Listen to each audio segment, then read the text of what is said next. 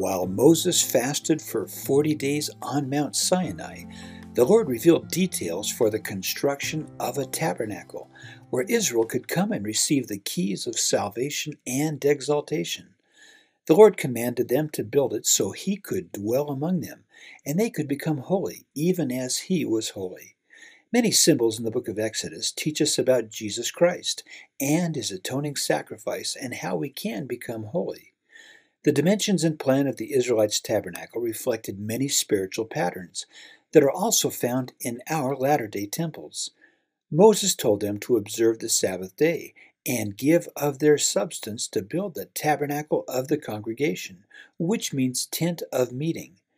They were commanded to take from among them an offering unto the Lord, whosoever is of a willing heart, and bring gold, silver, brass, blue, purple, scarlet, fine linen, goat's hair, rams and badger skins, shittim wood, oil for the light, spices for the anointing oil, sweet incense, onyx stones, and many other things for the tabernacle.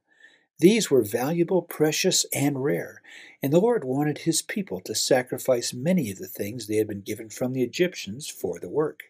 The people's hearts were stirred up, and they willingly brought offerings to the Lord for the tabernacle. Men and women brought earrings, rings, and gold. Women spun cloth, and rulers brought onyx and other precious stones to be set for the ephod and breastplate. These Israelites, who had just worshipped a golden calf, broke many commandments, and now had to live a lower law, willingly gave all they had for the Lord's work. The wise men who did the work of the sanctuary told Moses that the people brought much more than was needed for the work the Lord commanded, and Moses told them not to bring any more. Bezaleel and Aholiab were called as craftsmen to use their skills to build the tabernacle and be taught by the Lord. The furniture was made from shittim or acacia, a hard wood that took on a high polish and was covered with gold leaf. Silver, bronze, and brass were also used throughout the tabernacle, and the materials became more precious and rare in each more holier section. The Lord used a dimension for the construction called a cubit, which is the distance from your elbow to the tip of your middle finger, or about 14 to 18 inches long. The tabernacle was a symbol of our progress from being separated from God to returning into His presence. It was divided into three spaces, each holier than the other, similar to our temples today with telestial, terrestrial, and celestial rooms. The outer courtyard was where the children of Israel entered to bring sacrifices.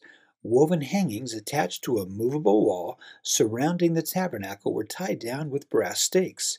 Each pillar of the outer court was ringed with horizontal silver bands.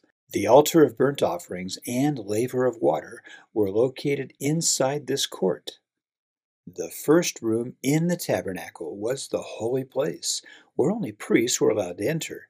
Inside were the table of shewbread, the menorah, and the altar of incense. The inner room, or Holy of Holies, had a veil that divided it from the holy place. Only the high priest could enter once a year on the Day of Atonement. Inside was the Ark of the Covenant with the mercy seat. A person went through the main gate and first saw the altar of burnt offerings, or altar of sacrifice, where animals were slain and offered to the Lord. This hollow altar was a square of five cubits, three cubits tall, about seven and a half by five feet, and made of shittim wood, overlaid with brass plates. There was a horn in each corner where the blood of the sacrificed animal was smeared, and where animals waiting to be sacrificed were sometimes tied. A person could hold on to one of these horns if they were seeking asylum and safety for any sin except for murder. Burnt offerings at the altar represented obedience and sacrifice as the first step of faith in Jesus Christ toward perfection and entering into God's presence. When Jesus visited the Nephites, he said that he had fulfilled the law of Moses, and their sacrifice would now be a broken heart and a contrite spirit. That led to baptism with fire and with the Holy Ghost. The fire in the altar represented the spiritual purification that came by the Holy Ghost. Next in line with the tabernacle was the brass laver the priests used for washing their hands and feet before they entered the first holy room. This basin of water was made from women's looking glasses or expensive mirrors. In the time of Solomon's permanent temple, the laver was set on the backs of twelve oxen, similar to our modern day temple baptismal fonts. This is a similitude of the grave where the natural man is sacrificed through a broken heart and repentance, and is cleansed by the waters of baptism and the fire of the Holy Ghost. The person is then prepared to leave a telestial way of living in the world and be born into a higher state of spiritual life. Inside the holy place were three pieces of furniture. On the right was the table of shewbread, made of shittim wood and overlaid with gold. It was three feet long, 18 inches wide, and 27 inches tall, with a gold top rim and rings and staves or poles used to carry it. Gold vessels called spoons, dishes, covers, and bowls were made to use with it. It was named for the twelve loaves of unleavened bread put on it. This was called shewbread, meaning the bread of faces or of the presence, because it was placed before the Lord's face or in his presence. The loaves were put in two stacks with frankincense placed in front to later burn on the altar of incense. The shewbread was replaced each Sabbath, and the old bread was eaten by the priests. Scholars believe that wine was also placed on the table, and along with the shewbread were a symbol of sacramental emblems. On the left was the golden candlestick. That was the source of light in the holy place. This was called a menorah in Hebrew, meaning the place of lights, and was a symbol of the true source of spiritual light, the Holy Ghost, who bears witness of the Father and the Son and gives fire, heat, and light. It had seven cup shaped containers with consecrated pure olive oil and wicks, the number seven representing sacredness, wholeness, or perfection. Its three foot base had knops or ornamental balls and was decorated with almond blossoms and flowers. Directly in front of the veil to the Holy of Holies was the altar of incense. This was a symbol of prayer as the rising incense represented our prayers rising to God, and the only way we can approach His presence. It was made of shittim wood covered with gold, with rings and staves to carry it. Hot coals were placed on the altar, and a priest burned incense every morning and evening, suggesting our prayers should be influenced by the Holy Ghost. Inside of the Holy of Holies was the most sacred object in the tabernacle the Ark of the Covenant, also called the Ark of the Testimony. It was a large box made of fine wood overlaid with pure gold. Inside were a pot of manna, Aaron's rod that budded and grew almonds, and the stone tablets with the commandments that Moses brought down from Mount Sinai. The lid was made of pure gold, with two cherubim or angels on top, and was called the mercy seat, where God communed with Moses. The veil separating the holy place from the most holy place also had cherubim, symbolizing that we pass by angels on our way to exaltation. When the Israelites rebelled and lost their right to the higher priesthood, the Lord gave them the Levitical or Aaronic priesthood to prepare them to receive the Melchizedek priesthood. Priests now represented and reminded them of the Savior's atoning sacrifice, and Exodus chapter 39 tells the pattern and symbols of their holy garments.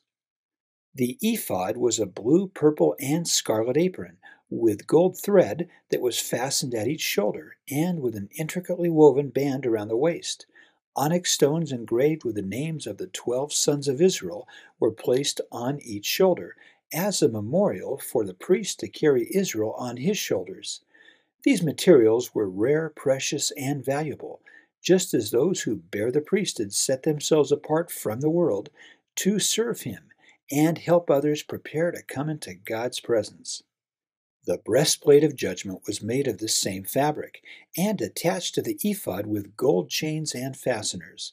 When folded, it became an exact square and could hold the Urim and Thummim, meaning lights and perfections. These two special seer stones, or interpreters, used by Aaron were different than the Urim and Thummim Joseph Smith used, which was also used by the brother of Jared.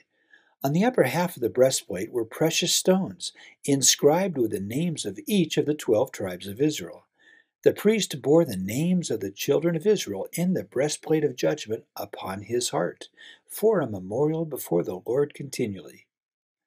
Priests wore a one piece woven robe without seams that signified wholeness or spiritual integrity, and Jesus wore a similar garment before his crucifixion. It was dark blue and represented the heavenly origin and character of the high priest's office. Along the hem were bells that would jingle alternating with fringes woven to look like pomegranates. The mitre was a cap made of fine linen, worn by each priest. In front was a golden band engraved with the words Holiness to the Lord, that signified this should be an attribute of the priest, and that Christ was the great high priest who was perfectly holy before God. The phrase Holiness to the Lord is now engraved on every temple. When the tabernacle was finished, Aaron and his sons had sacred ordinances administered to them, and were then prepared to officiate in the tabernacle ordinances. Moses and the children of Israel did all the Lord had commanded, and the tabernacle was covered with a cloud and the glory of the Lord. When the cloud was taken up, they continued on their journey. The tabernacle and its court were very sacred places to teach the Israelites through symbols a pattern for how to return to God.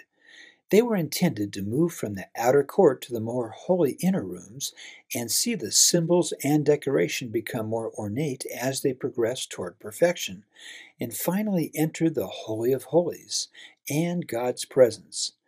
The fullness of the priesthood endowment was withheld because they rebelled and sinned, and now priests acted for them through the lesser order of the Levitical or Aaronic priesthood. We now have holy temples that teach us what we need to know and do to return to live with Heavenly Father and Jesus Christ. And this is Exodus chapters 35 through 40 in the Old Testament. Look for hidden images located throughout the video. You can download a coloring page and activity puzzles for each section on Etsy at PonderFun. Visit our new ponderfun.com website and Facebook page to find more fun things to do, and you can listen to these as a podcast. Please like and share these videos with anyone you think might enjoy them. Also, please subscribe to this PonderFun YouTube channel, and you'll be notified whenever I make new videos. Thanks again for watching, and find some time this week to ponder.